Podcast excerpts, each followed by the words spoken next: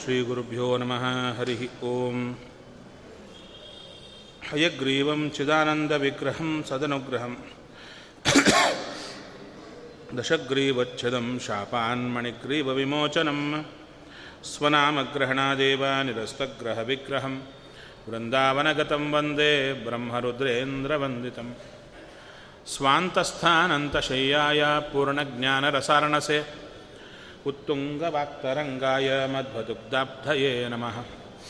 ಗುರುಮಖಿಲಗುಣಜ್ಞಂ ಸದ್ಗುಣೈಕಾಧಿವಾಸಂ ಶಮದಮಪರಿನಿಷ್ಠಂ ಸತ್ವನಿಷ್ಠಂ ವರಿಷ್ಠಂ ಸಕಲಸುಜನಶಿಷ್ಟಂ ನಿತ್ಯನಿರ್ಧೂತಕಷ್ಟಂ ಹಯಮುಖಪದನಿಷ್ಠಂ ಮಾಂ ಭಜಂತು ಪ್ರಪನ್ನಾಃ. ಪೂಜ್ಯಾಯ ರಾಘವೇಂದ್ರಾಯ ಸತ್ಯಧರ್ಮರತಾಯ ಚ ಭಜತಾಂ ಕಲ್ಪವೃಕ್ಷಾಯ ನಮತಾಂ ಕಾಮಧೇನವೇ. ನೀಲಾಕರಾಚ್ಯುತಾನಂತಲೀಲಾಗೋಪಾಲಪಾಲಿತಾನ್ ವಿದ್ಯಾಪಯೋನಿಧೀನ್ ವಂದೇ ಬ್ರಹ್ಮವಿದ್ಯಾಗುರುನ್ ಮಮ.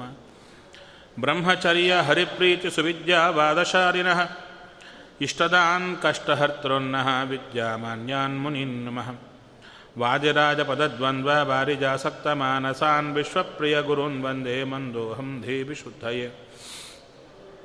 ಸತ್ಯಂ ಸತ್ಯಂ ಪುನಃ ಸತ್ಯಂ ವಿಷ್ಣುತೀರ್ಥಪ್ರಸಾದತಃ ಸರ್ವೇ ಕಾಮಾ ಭವಂತ್ಯೇವ ಶುಭತೋ ಬಿಂಬಸನ್ನಿಧೌ. ಚಿಂತಾಮಣಿಂ ಸ್ವಭಕ್ತಾನಾಂ ಕಲ್ಪವೃಕ್ಷಂ ಚ ಕಾಮದಂ ಸ್ವಾಮಿನಂ ತ್ವಾಂ ರಘುಪ್ರೇಮತೀರ್ಥಂ ವಂದೇಹ್ಯಭೀಷ್ಟದಂ. ಅಜ್ಞಾನತಿಮಿರಚ್ಛೇದಂ ಬುದ್ಧಿಸಂಪತ್ಪ್ರದಾಯಕಂ ವಿಜ್ಞಾನವಿಮಲಂ ಶಾಂತಂ ವಿಜಯಾಖ್ಯಗುರುಂ ಭಜೇ. ಶ್ರೀಗುರುಭ್ಯೋ ನಮಃ ಹರಿ ಓಂ. ಓಂ ಜನ್ಮಾದ್ಯಸ್ಯ ಯತೋನ್ವಯಾದತರತಶ್ಚಾರ್ಥೇಷ್ವಭಿಘ್ನಸ್ವರಾಟ್ ತೇನೇ ಬ್ರಹ್ಮಹೃದಯಾದಿಕವಯೇ ಮುಖ್ಯಂತಿ ಯಂ ಸೂರಯಃ. ತೇಜೋ ವಾರಿ ಮೃದಾಂ ಯಥಾ ವಿನಿಮಯೋ ಯತ್ರ ತ್ರಿಸರ್ಗೋ ಮೃಷಾ ಧಾಮ್ನಾ ಸ್ವೇನ ಸದಾ ನಿರಸ್ತಕುಹಕಂ ಸತ್ಯಂ ಪರಂ ಧೀಮಹಿ. ಶ್ರೀಗುರುಭ್ಯೋ ನಮಃ ಹರಿ ಓಂ. ಲಬ್ಧ್ವಾ ಜನಃ ದುರ್ಲಭಮತ್ರ ಮಾನುಷಂ ಕಥಂಚಿದಪ್ಯಂಗಂ ಅಯತ್ನತೋ ನಘ ಪದಾಂಬುಜಂ ತೇ ನ ಭಜತಿ ಅಸನ್ಮತಿಃ ಗೃಹಾಂಧಕೂಪೇ ಪತಿತೋ ಯಥಾ ಪಶುಃ. ದುರ್ಲಭಂ ಮಾನುಷಂ ಅಂಗಂ. ಹೇ ಭಗವಂತ, ಮುಚುಕುಂದ ಮಹಾರಾಜ ಸ್ತೋತ್ರ ಮಾಡ್ತಾ ಇದ್ದಾನೆ. ಹೇ ಸ್ವಾಮಿ, ದುರ್ಲಭವಾದ್ದು ಈ ಮನುಷ್ಯ ಜನ್ಮ. ಈ ಕಥಂಚಿದಪಿ ಲಬ್ಧ್ವ, ಈ ಮನುಷ್ಯ ಜನ್ಮವನ್ನು ಹೇಗಾದರೂ ಪಡಿತಾನಂತೆ. ಅಂದರೆ ಈ ಮಾತುಗಳಲ್ಲಿ ತುಂಬ ಅರ್ಥ ಇದೆ. ಏನು ಹೇಳ್ತಾ ಇದ್ದಾರೆ? ಮನುಷ್ಯ ಜನ್ಮ ದುರ್ಲಭ, ಅಂದರೆ ಬಹಳ ದುಃಖದಿಂದ ಪ್ರಯತ್ನದಿಂದ ಪಡೆಯುವಂಥದ್ದು. ಕೋಟಿ ಕೋಟಿ ಜನ್ಮಗಳು ಪಶುಗಳಾಗಿ ಪಕ್ಷಿಗಳಾಗಿ ಹುಟ್ಟಿದಾಗ ಜ್ಞಾನ ಅಂದರೇನು, ಪುಣ್ಯ ಅಂದರೇನು, ಅದರ ಎಚ್ಚರವೇ ಇಲ್ಲದೆ ಕಳೆಯುವ ಜನ್ಮಗಳವು. ಅಂಥ ಕಾಲಕ್ಕೂ ಪುಣ್ಯ ಸಂಪಾದನೆ. ಏನು ಪುಣ್ಯ ಸಂಪಾದನೆ?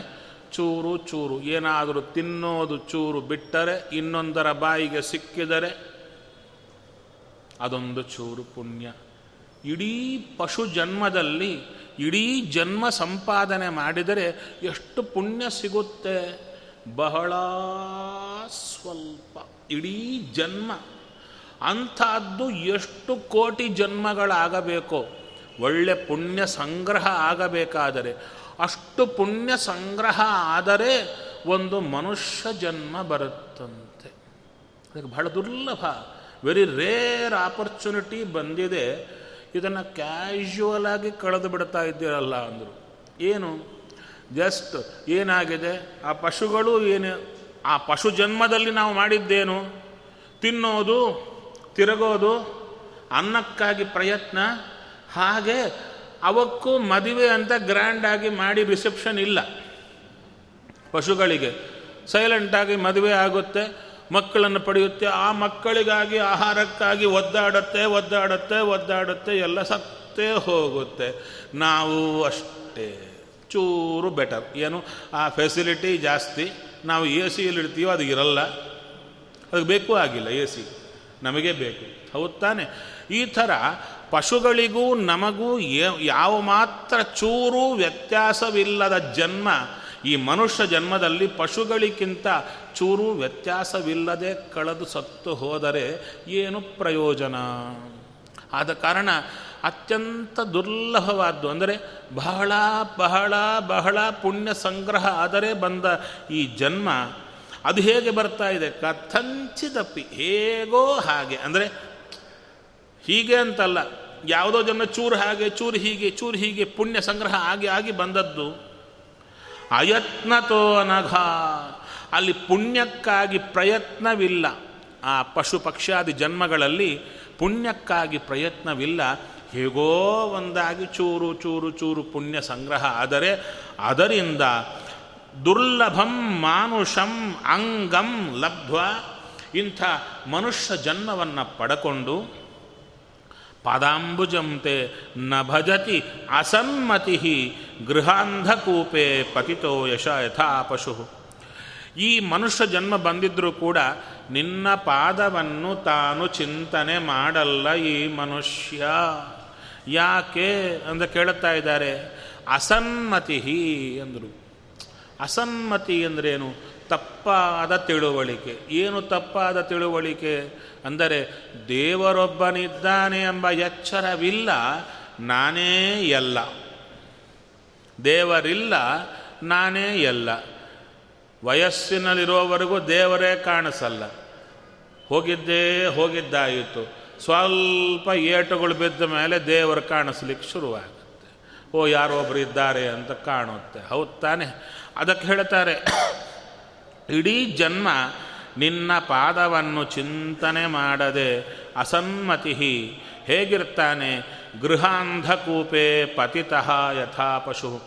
ಈ ಪಶು ಒಂದು ದೊಡ್ಡ ಆಳ ಬಾವಿಯಲ್ಲಿ ಬಿದ್ದುಬಿಟ್ರೆ ಅದು ಹೇಗೆ ಮೇಲಕ್ಕೆ ಬರಲಾರದೆ ಒದ್ದಾಡ್ತಾ ಇರುತ್ತೋ ಹಾಗೆ ಈ ಮನೆ ಎಂಬ ಅಂಧಕೂಪದಲ್ಲಿ ಬಿದ್ದ ಪಶುವಿನಂತೆ ಇರ್ತಾನೆ ಈ ಜೀವ. ಸರ್ವೇ ಸಾಮಾನ್ಯ, ಇವರು ಅವರು ಅಂತ ಬೆಟ್ಟು ತೋರಿಸದೆ ಸರ್ವೇ ಸಾಮಾನ್ಯ ಜೀವರಾಶಿಗಳ ಪ್ರವೃತ್ತಿಯನ್ನು ಹೇಳ್ತಾ ಇದ್ದಾರೆ. ಹೇಳಿದ್ದಾರು ಮುಚ್ಕೊಂಡ ಮಹಾರಾಜ. ಇಷ್ಟು ಹೇಳಿದ ಕೂಡಲೇ ನೋಡಿ, ಜೀವ ಹೀಗಿರ್ತಾನೆ. ಅವಾಗಂದರು, ಹೀಗಿರ್ತಾನೆ ಅಂದರೆ ನೀನಿಲ್ವಾ? ನೀನು ಹೇಗಿದ್ದೀಯ? ಹುಟ್ಟಿದಾಗಲಿಂದ ನೀನು ಹೇಗೆ ಕಾಳ ಕಳೆದೀಯ ಹೇಳಯ್ಯ? ಅದನ್ನು ದೇವರ ಮುಂದೆ ಹೇಳಿಕೊಳ್ತಾ ಬರ್ತಾ ಇದ್ದಾರೆ. ಮಮೈಷ ಕಾಲೋ ಜಿತ ನಿಷ್ಫಲೋ ಗತೋ ರಾಜ್ಯಶ್ರಿಯೋನ್ನದ್ಧ ಮದಸ್ಯ ಭೂಪತೆ ಮರ್ತ್ಯಾತ್ಮ ಬುದ್ಧೇ ಸುತದಾರ ಕೋಶೇಶು ಆಸಜ್ಜಮಾನಸ್ಯ ದುರಂತ ಚಿಂತೆಯ. ಹೇ ಸ್ವಾಮಿ, ನನ್ನ ಆಯುಷ್ಯವೂ ಕೂಡ ಇದೇ ಥರ, ಎಲ್ಲರೂ ಹೇಗೆ ಕಳೆದರೋ ನಾನು ಹಾಗೆ ಕಳೆದೆ. ರಾಜ ಅಂತ ಕಳೆದೆ, ಮಿಕ್ಕವರು ಸಾಮಾನ್ಯವಾಗಿ ಕಳೆಯುತ್ತಾರೆ. ಹೇಗೆ ಕಳೆದೆ ಅಂದರೆ, ಹೇ ಅಜಿತ, ಹೇ ಭಗವಂತ, ಮಮ ಕಾಲಃ ನಿಷ್ಫಲಃ ಗತಃ, ಒಂದು ಪ್ರಯೋಜನ ಇಲ್ಲದೆ ಕಳೆದು ಹೋಯ್ತಯ್ಯ. ಅಕ್ಕ ಏನು ಮಾಡಿದ್ದೀನಿ ನೀನು ಅಂದರೆ, ರಾಜ್ಯಶ್ರಯ ಉನ್ನದ್ಧ ಮದಸ್ಯ ಭೂಪತೆ, ರಾಜನಾಗಿದ್ದೇನೆ, ರಾಜ್ಯ ಸಂಪತ್ತು, ಎಲ್ಲಿ ನೋಡಿದರೂ ಸಂಪತ್ತಿದೆ, ಭೋಗಗಳು ಸುತ್ತೂ ಇದೆ, ಅದರಲ್ಲಿ ತಲೆ ಕೆಟ್ಟು ಹೋಗಿದೆ. ಭೋಗ ಪಡೋದರಲ್ಲೇ, ದುಡ್ಡು ನೋಡೋದರಲ್ಲೇ. ಇನ್ನು ಮರ್ತ್ಯಾತ್ಮ ಬುದ್ಧೇ ಸುತದಾರ ಕೋಶೇಶು ಆಸಜ್ಜ ಮಾನಸ ದುರಂತ ಚಿಂತೆಯ. ಇಲ್ಲಿ ಬಹಳ ಡೆಲಿಕೇಟ್ ಪಾಯಿಂಟ್ ಟಚ್ ಮಾಡ್ತಾ ಇದ್ದಾರೆ. ಏನಿದು ಅಂದರೆ, ಸಾಮಾನ್ಯ ನಾವು ನಮ್ಮನ್ನು ನೋಡಿಕೊಂಡಾಗ ನಾನು ಅಂತ ತಿಳ್ಕೊಳ್ಳೋದು, ನಾನು ನಾನು ನಾನು ಅಂತ ಹೇಳ್ತಾ ಇರ್ತೀವಲ್ಲ, ಯಾವುದನ್ನು ತೋರಿ, ಈ ಶರೀರವನ್ನು ತೋರಿ ನಾನು ನಾನು. ಅಲ್ಲಿ ಮತ್ತು ಪ್ರಶ್ನೆ, ಈ ಶರೀರವೇ ನಾವೋ ಬೇರೇನೋ? ಬೇರೆ ಅಂತ ಪ್ರವಚನಕ್ಕೆ ಗೊತ್ತಾಗಿರುತ್ತೆ. ಇಲ್ಲಿಂದ ಚೂರು ಮನೆಗೆ ಹೊರಟಾಗ ಏನಿರುತ್ತೆ ಅಂತ ಪ್ರಶ್ನೆ. ಹುಟ್ಟಿದಾಗಲಿಂದ ನಮ್ಮ ತಲೆಯಲ್ಲಿರೋದು ನಾನೊಬ್ಬ ಬೇರಿದ್ದೇನೆ, ಜೀವ ಬೇರೆ, ಈ ಶರೀರ ಜಡ. ಯಾಕೆ ಜೀವ ಹೊರಟು ಹೋದರೆ ಬೆಂಗಳೂರಲ್ಲಿ ದಿನಾಗೂ ನೋಡ್ತಾ ಇರ್ತೀವಿ, ಹೆಣ ಹೋಗ್ತಾನೇ ಇರುತ್ತೆ, ಹೌದು ತಾನೆ? ಆ ಹೆಣ ನೋಡಿದಾಗ ಅಲ್ಲಿ ಜೀವ ಇಲ್ಲ, ಅದು ಸೆಟದು ಹೋಗಿದೆ. ಜೀವ ಇದ್ದರೆ ಒಳ್ಳೆ ಆಕ್ಟಿವ್ ಆಗಿರುತ್ತೆ ಶರೀರ. ಹಾಗಾದರೆ ಈ ಜೀವ ಇಲ್ಲದಿದ್ದರೆ ಶರೀರ ಹೀಗಾಯಿತು. ನನ್ನ ಶರೀರ ಚೆನ್ನಾಗಿದೆ ಅಂದರೆ ನಾನು ಇದ್ದೇನೆ, ಅಂದರೆ ಜೀವ ಬೇರೆ ದೇಹ ಬೇರೆ ಬರ್ತಾ ಇದೆ. ಆದರೆ ನಮಗೆ ಯಾರಿಗಾದರೂ ಉಪನ್ಯಾಸ ಕೇಳಿದಾಗ ಹೌದಂತೆ ನೋಡಿ, ಜೀವ ಬೇರೆ ಅಂತೆ, ದೇಹ ಬೇರೆ ಅಂತೆ, ದೇಹ ಬೇರೆ ಅಂತೆ ಅಂತ ಬರುತ್ತಷ್ಟೇ ಹೊರತು, ಹುಟ್ಟಿದಾಗಲಿಂದ ಇಷ್ಟರ ಪರ್ಯಂತ ನಮಗಾಗಿ ನಮಗೆ ಯಾವಾಗಾದರೂ ನಾನು ಬೇರೆ ದೇಹ ಬೇರೆ ಅಂತ ಬಂತ ಬರಲೇ ಇಲ್ಲ. ಏನು ಬರ್ತಾ ಇದೆ? ಆ ಕನ್ನಡಿ ಮುಂದೆ ನಿಂತಾಗ ನೋಡಿದ್ದೆಲ್ಲ ನಾನೇ ನಾನೇ ನಾನೇ ಅಂತ ಕಾಣಿಸಿದ್ದು ಯಾವುದು? ದೇಹ. ಜೀವ ಕಾಣಿಸ್ತಾನ? ಕಾಣಿಸಲ್ಲ. ಆದರೆ ಆ ದೇಹವನ್ನೇ ನೋಡಿ ಯಾವಾಗಲೂ ನಾನೇ ನಾನೇ. ಅದನ್ನೇ ಮರ್ತ್ಯ ಆತ್ಮಬುದ್ಧೇ. ಮರ್ತ್ಯ ಅಂದರೆ ಮರಣಶೀಲವಾದ್ದು, ನಾಶ ಆಗುವಂಥದ್ದು ಯಾವುದು ಅಂದರೆ ಶರೀರ. ಈ ಶರೀರವನ್ನು ನೋಡಿ ಆತ್ಮಬುದ್ಧೇ, ಇದೇ ನಾನು ಇದೇ ನಾನು ಅಂತ ಆ ಬುದ್ಧಿಯಿಂದ ಸುತ ದಾರ ಕೋರೆ ಕೋಶೇಶು ಅಸಜ್ಜ ಮಾನಸ್ಯ. ಯಾವಾಗಲೂ ಹೆಂಡತಿ, ಮಕ್ಕಳು, ಕೋಶ, ಬ್ಯಾಂಕ್ ಬ್ಯಾಲೆನ್ಸ್. ಇವಾಗ ನಮ್ಮ ರಾಜ್ಯ ಇಲ್ಲ, ಕೋಶ ಇಲ್ಲ. ಏನಿದೆ ಕೋಶ ಅಂದರೆ? Bank balance. ಅದು ನೋಡಿಕೊಳ್ತಾ ದುರಂತ ಚಿಂತೆಯ, ಯಾವಾಗಲೂ ಅದರಲ್ಲೇ ನಮ್ಮ ಹೆಂಡತಿ, ನನ್ನ ಗಂಡ, ನನ್ನ ಮಕ್ಕಳು, ನನ್ನ ಉದ್ಯೋಗ, ನನ್ನ ಮೊಮ್ಮಕ್ಕಳು, ಅವರ ಮದುವೆ, ಅವರ ಉಪನಯನ, ಅವರಿಗೆ ಸೀಟು, ಅವರಿಗೆ ಮತ್ತು ಬರಲಿಲ್ಲ, ಇದೇ ಚಿಂತೆ ತಾನೇ. ನಮ್ಮವ್ರಿಗೆ ಮೈ ಹುಷಾರಿಲ್ಲ, ನನಗೆ ಮೈ ಹುಷಾರಿಲ್ಲ, ಅದಿಲ್ಲ, ಇದು ತಗೋಬೇಕು ಅದು ತಗೋಬೇಕು, ಇದು ಬೇಕು ಬೇಕು ಎಂಬ ಒಂದು ಕಾಟ ಒಂದು ಕಡೆ, ಇಲ್ಲ ಇಲ್ಲ ಎಂಬ ಕಾಟ ಒಂದು ಕಡೆ, ಬಂದ ಮೇಲೆ ಸಾಕಾಗಿಲ್ಲ ಎಂಬ ಕಾಟ ಒಂದು ಕಡೆ, ಬರ್ತಾನೇ ಇಲ್ಲ ಎಂಬ ಕಾಟ ಒಂದು ಕಡೆ, ಎಲ್ಲ ರೀತಿಯಾದ ಮೇಲೆ ಪಕ್ಕದವರ ಕಾಟ, ಇನ್ನೊಬ್ಬರ ಕಾಟ, ಇಷ್ಟು ಕಾಟಗಳ ಮಧ್ಯೆ ತಲೆಯೆಲ್ಲ ಚಿಂತೆ ಚಿಂತೆ ಚಿಂತೆ. ಯಾರನ್ನ ಮುಟ್ಟಿ ನೋಡಲಿಕ್ಕೇನೋ ನಮಗಿಂತವ್ರು ಚೆನ್ನಾಗಿದ್ದಾರೆ ಅನಿಸುತ್ತೆ. ಚೂರು ಹತ್ತಿರ ಹೋಗಿ ಸ್ವಲ್ಪ ಕ್ಲೋಸ್ ಆಗಿ ಮಾತಾಡಿದರೆ ಅವ್ರಿಗಿಂತ ನಾವೇ ವಾಸಿ ಅನಿಸುತ್ತೆ, ಹೌದು ತಾನೆ? ಅಯ್ಯೋ, ಎಷ್ಟು ಅವರಿಗೆ ಪಟ್ಟಿ ತೆಗಿತಾರೆ, ನಂಗೆ ಹೀಗಿದೆ ಹಾಗಿದೆ, ಈ ಅಪ್ಪ ಹೌದಾ. ಯಾರನ್ನ ಮುಟ್ಲಿಕ್ಕೆ ಹೋದರೂ ದಳ ದಳ ದಳ ದಳ ಕಣ್ಣಲ್ಲಿ ನೀರು, ಹೀಗಿದೆ ಹಾಗಿದೆ. ಅದಕ್ಕಂದರೂ ಬ್ರಹ್ಮಾಂಡದೊಳಗೆ ಆರಿಸಿ ನೋಡಲು ನಮ್ಮೂರೇ ವಾಸಿ ಅಂತ. ಅಂದರೆ ಎಲ್ಲರನ್ನು ನೋಡಿ ಯಪ್ಪ ಇವರೆಷ್ಟು ಚೆನ್ನಾಗಿದ್ದಾರೆ ಅಂತ ಅನಿಸುತ್ತೆ. ಎಲ್ಲರಲ್ಲೂ ಕೂಡ ಏನಿದೆ? ಚಿಂತೆ ಚಿಂತೆ ಚಿಂತೆ. ಅದಕ್ಕೆ ಜಯತೀರ್ಥರಂದರು ಚಿಂತಾ ಸಂತಾಪ ಲೇಪೋದ್ಭವ ಮೃತಿ ಮುಖರಾಶೇಷ ದೋಷಾತಿ ದೂರಂ. ನಮಗಿರೋ ದೊಡ್ಡ ದೋಷ ಯಾವುದು ಅಂದರೆ ಚಿಂತೆ. ಸುಮ್ಮನೆ ದುರಂತ ಚಿಂತೆಯ. ಆ ಚಿಂತೆಯಿಂದ ರಿಸಲ್ಟ್ ಇನ್ನೇನಿಲ್ಲ, ಚೂರು BP ಜಾಸ್ತಿ ಆಗುತ್ತಷ್ಟೆ, ಅದರಿಂದ ರಿಸಲ್ಟ್ ಏನಾಗಲ್ಲ. ಏನಾಗುತ್ತೆ? ಬಂದಿಲ್ಲ ಅಂತ ಚಿಂತನೆ ಮಾಡಿದರೆ ಬರುತ್ತಾ, ಹೋಯಿತು ಅಂತ ಚಿಂತನೆ ಮಾಡಿದರೆ ಬರುತ್ತಾ? ಅದಕ್ಕೆ ಹೇಳಿದರು ಈ ನನ್ನ ಶರೀರವೆಲ್ಲವೂ ಕೂಡ, ನನ್ನ ಕಾಲವೆಲ್ಲವೂ ಕೂಡ ಇದರಲ್ಲೇ ಕಳೆದು ಹೋಯಿತಯ್ಯ. ಅಂದರೆ ಇನ್ಯಾವುದರಲ್ಲಿ ಕಳಿಬೇಕು? ಈ ಸಂಸಾರದಲ್ಲಿ ನಾನು, ನನ್ನ ಹೆಂಡತಿ, ನನ್ನ ಮಕ್ಕಳು, ನನ್ನ ಗಂಡ, ನನ್ನ ಈ ಪದಾರ್ಥ, ದುಡ್ಡು, ದುಗ್ಗಾಣಿ, ಕಾರು, ಫ್ಲ್ಯಾಟು, ಈ ಅದಲ್ಲದೆ ಇನ್ನೇನಿದೆ ಸಪ್ರೇಟ್ ಏನಾದರೂ ಇದೆಯಾ ಅಂತ ಕೇಳಿದರೆ ಹೇಳುತ್ತಾರೆ, ಬಂದದ್ದೇ ದೇವರ ಸ್ಮರಣೆ ಮಾಡಿ ನಮ್ಮ ಪಾಪ ಕಳಕೊಂಡು, ಸುತ್ತೂ ಒಂದು ಪೊರೆ ಇದೆ, ಅದನ್ನು ಕಳಕೊಂಡು ಸುಖವಾಗಿ ಭಗವಂತನತ್ರ ಹೋಗಲಿಕ್ಕೆ ಕೊಟ್ಟ ಜನ್ಮ ಇದು. ಒಟ್ಟಾರೆ ಈ ಜನ್ಮ ಮೀಸಲಾಗಿದ್ದು ಯಾವುದಕ್ಕೆ?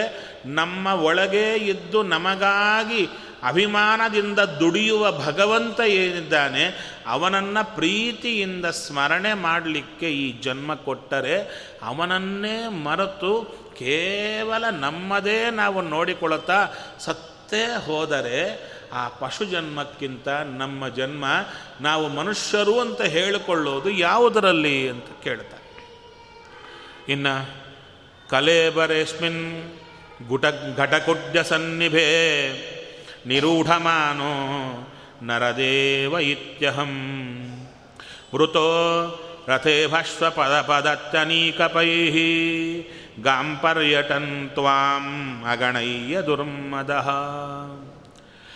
ಅಸ್ಮಿನ್ ಕಲೇಬರೆ ಘಟಕುಡ್ಯ ಸನ್ನಿಭೆ ನಿರೂಢಮಾನಃ, ನಾನು ಒಳಗೆ ಒಬ್ಬ ಜೀವ ಇದ್ದೇನೆ, ಅಸ್ವತಂತ್ರ, ಭಗವಂತನಿದ್ದಾನೆ, ಅವನ ಮೇಲೆ ಆಧಾರಪಟ್ಟಿದ್ದೇನೆ, ಈ ಯಾವ ಚಿಂತನೆ ಇಲ್ಲ, ಕೇವಲ ಈ ಶರೀರ ನೋಡಿಕೊಂಡು ಒಳಗಿರುವ ನಾನು ಯಾರು ಅಂತ ತಿಳ್ಕೊಳ್ಳದೆ ಶರೀರವನ್ನು ನೋಡಿ ಇದೇ ನಾನೇ ನರದೇವ, ನಾನು ಒಳ್ಳೆ ರಾಜ ರಾಜ ಅಂತ ತಿಳ್ಕೊಂಡು ರಥ ಇವ ಅಶ್ವಪದಾತಿ ಅನೇಕ ಪೈಹಿ, ಏನು ರಾಜ ಹೊರಟರೆ ರಾಜನ ಸುತ್ತು ಏನು ಬೆಟಾಲಿಯನ್ ಹೊರಡಬೇಕು, ರಥಗಳು ಬಂಗಾರದ ರಥಗಳು ಹೊರಡಬೇಕು, ಹಾಗೆ ವಿಶೇಷವಾದ ಕುದುರೆಗಳು ಆನೆಗಳು ಸೈನ್ಯ ಎಲ್ಲ ನನ್ನ ಸುತ್ತು ಹೊರಡ್ತಾ ಇರಬೇಕು. ಒಬ್ಬನು ಹೊರಟರೆ ಅಷ್ಟು ದೂರದಲ್ಲಿ ಎಲ್ಲ ಹೊರಡ್ತಾ ಇರಬೇಕು. ಅಂಥ ಸೈನ್ಯವನ್ನು ಕಟ್ಟಿಕೊಂಡು ಗಾಂ ಪರ್ಯಟನ್, ಇಡೀ ಭೂಮಿ ಸಂಚಾರ ಮಾಡುತ್ತಾ ತ್ವಾಮಗಣಯ್ಯ ದುರ್ಮದಃ, ಭಗವಂತ ನೀನೊಬ್ಬನಿದ್ದೀಯ ಎಂಬ ಎಚ್ಚರವೇ ಕಳಕೊಂಡು ನಾನು ಹೀಗೆ ಬದುಕಿದ್ದೆ ಹರಿಯೇ. ಪ್ರಮತ್ತ ಮುಚ್ಚೈಹಿ ಇತಿಕೃತ್ಯ ಚಿಂತೆಯ ಪ್ರವೃದ್ಧ ಲೋಭಂ ವಿಷಯೇಷು ಲಾಲಸಂ ತ್ವಂ ಅಪ್ರಮತ್ತ ಸಹಸಾಭಿಪದ್ಯಸೆ ಕ್ಷುಲ್ಲೇ ಲಿಹಾನೋ ಅಹಿರಿವ ಆಖುಮಂತಕೃತು. ಹೇಳ್ತಾರೆ ಹೇಗೆ ಈ ಇಲಿ ಓಡಾಡುತ್ತಾ ಇರುತ್ತೆ, ಇಲಿ ಓಡಾಡುತ್ತಾ ಇರುತ್ತೆ, ಅದಕ್ಕೆ ಎಚ್ಚರವೇ ಇರಲ್ಲ, ಯಾವುದು ಪಕ್ಕದಲ್ಲಿ ಬರ್ತಾ ಇದೆ ಅಂತ. ತುಂಬ ಹತ್ತಿರ ಬಂದರೆ ನೋಡುತ್ತೆ, ದೂರದಲ್ಲಿ ಬರ್ತಾ ಇದ್ದರೆ ಇಲಿಯ ಲಕ್ಷಣ ದೂರದಲ್ಲಿ ಬರುವುದನ್ನು ನೋಡಲ್ಲ, ತಿರುಗಾಡ್ತಾ ಇರುತ್ತೆ, ಚೂರು ಹತ್ತಿರಕ್ಕೆ ಹೋದರೆ ಓಡುತ್ತೆ. ಹಾವಿದೆ, ಅದನ್ನೇ ನೋಡುತ್ತಾ ಮೆಲ್ಲಕ್ಕೆ ಬರ್ತಾ ಇದೆ, ಅದು ಹಾವನ್ನು ನೋಡ್ತಾನೇ ಇಲ್ಲ, ಒಂದು ಕ್ಷಣದಲ್ಲಿ ಹಾವು ತೆಗೆದೇ ಬಿಡುತ್ತದರ ಪ್ರಾಣ. ಅದಕ್ಕಂದ್ರು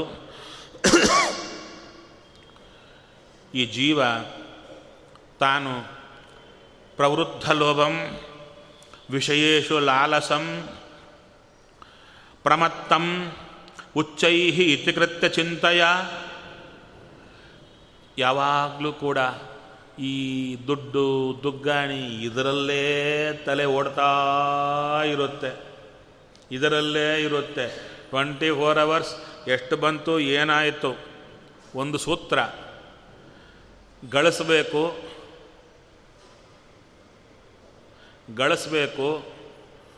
ಉಳಿಸಬೇಕು, ಬೆಳೆಸಬೇಕು ಅಂತ.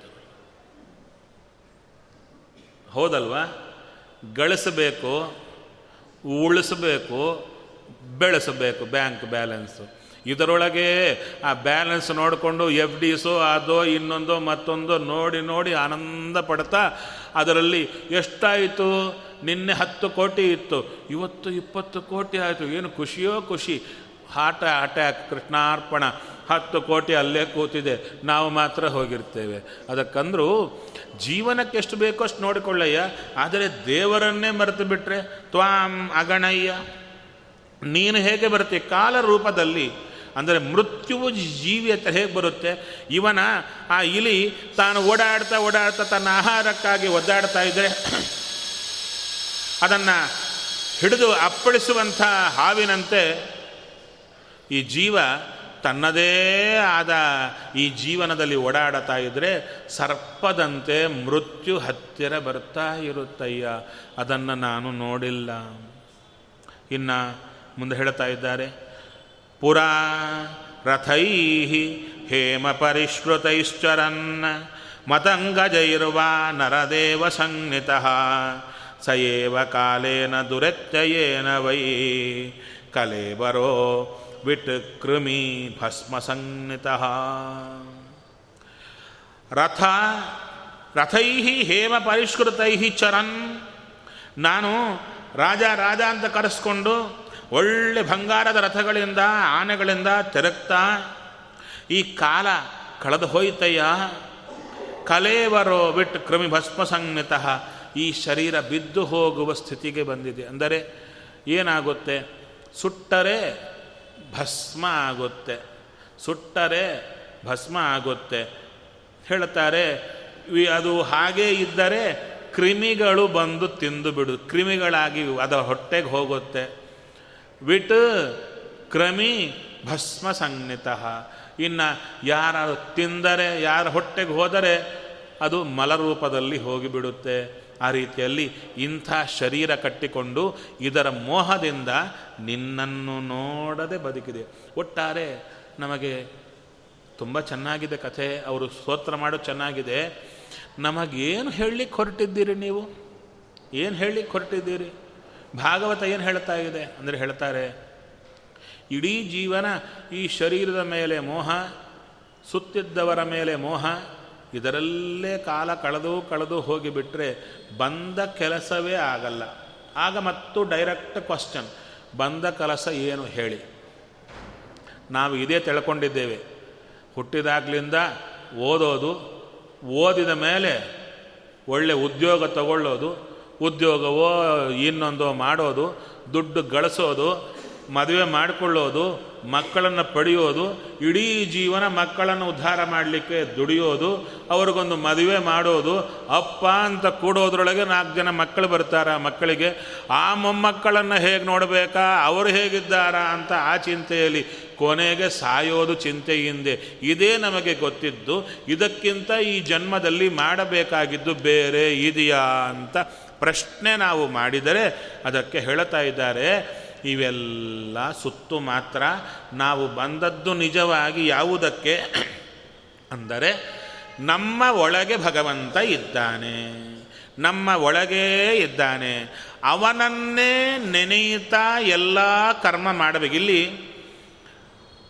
ಮನೆ ನೋಡಿಕೊಳ್ಳೋದಾಗಲಿ, ಹೆಂಡತಿ ಮಗಳು ಗಂಡ, ಅದ ಮೇಲೆ ಏನು ನಾನಾ ರೀತಿ ಜೀವನ ಇದೆ, ಇದನ್ನು ಬಿಟ್ಟು ದೇವರತ್ರಿಗೆ ಬನ್ನಿ ಅಂತ ಯಾರೂ ಹೇಳುತ್ತಾ ಇಲ್ಲ. ಆ ಜೀವನದಲ್ಲೇ ಇರಿ. ಅದೇ ಹೆಂಡತಿ ಮಕ್ಕಳು ಸಂಸಾರ ಸಂಪಾದನ ಇರಲಿ, ಅದರೊಳಗೆ ದೇವರನ್ನು ಸೇರಿಸಿಕೊಳ್ಳಿ. ಇಷ್ಟೇ ದೇವರು ಅಂದರೆ. ಸಂಸಾರದಿಂದ ಪ್ರತ್ಯೇಕ ಅಂತಿಟ್ಟುಕೊಂಡು ಆ ದೇವರನ್ನು ಸ್ಮರಣೆ ಮಾಡುವುದನ್ನು ಏನೋ ಕಷ್ಟಪಟ್ಟು ಹೋಗಿ ದೇವರ ಮುಂದೆ ಬರ್ತೀವಿ. ಇಲ್ಲಿ 1 ತಿಂಗಳಲ್ಲಿ ಯಾವಾಗೋ ಸ್ಯಾಟರ್ಡೇನೋ ಸಂಡೇನೋ ಅಥವಾ ಮಂಡೇನೋ ಯಾವುದೋ ಒಂದು ಬರೋದು, ದೇವರ ಮುಂದೆ ಸ್ಯಾಲ್ಯೂಟ್ ಮಾಡಿದಂತೆ ಮಾಡೋದು, ನೋಡಪ್ಪ ಬಂದೆ ಟಿಕ್ ಹಾಕೋ ಅಂಥೇಳಿ ಹೋಗೋದು. ಅವ್ರು ತಾನೆ ನಾನು ಬಂದೆ ನಿನ್ನ ಹತ್ರಿಗೆ, ಯಾಕೆ ಕೇಳಿದಾಗ ಕೊಡಲ್ಲೋ ಏನು? ಆತ ಇರೋದು ಹೇಗೆ?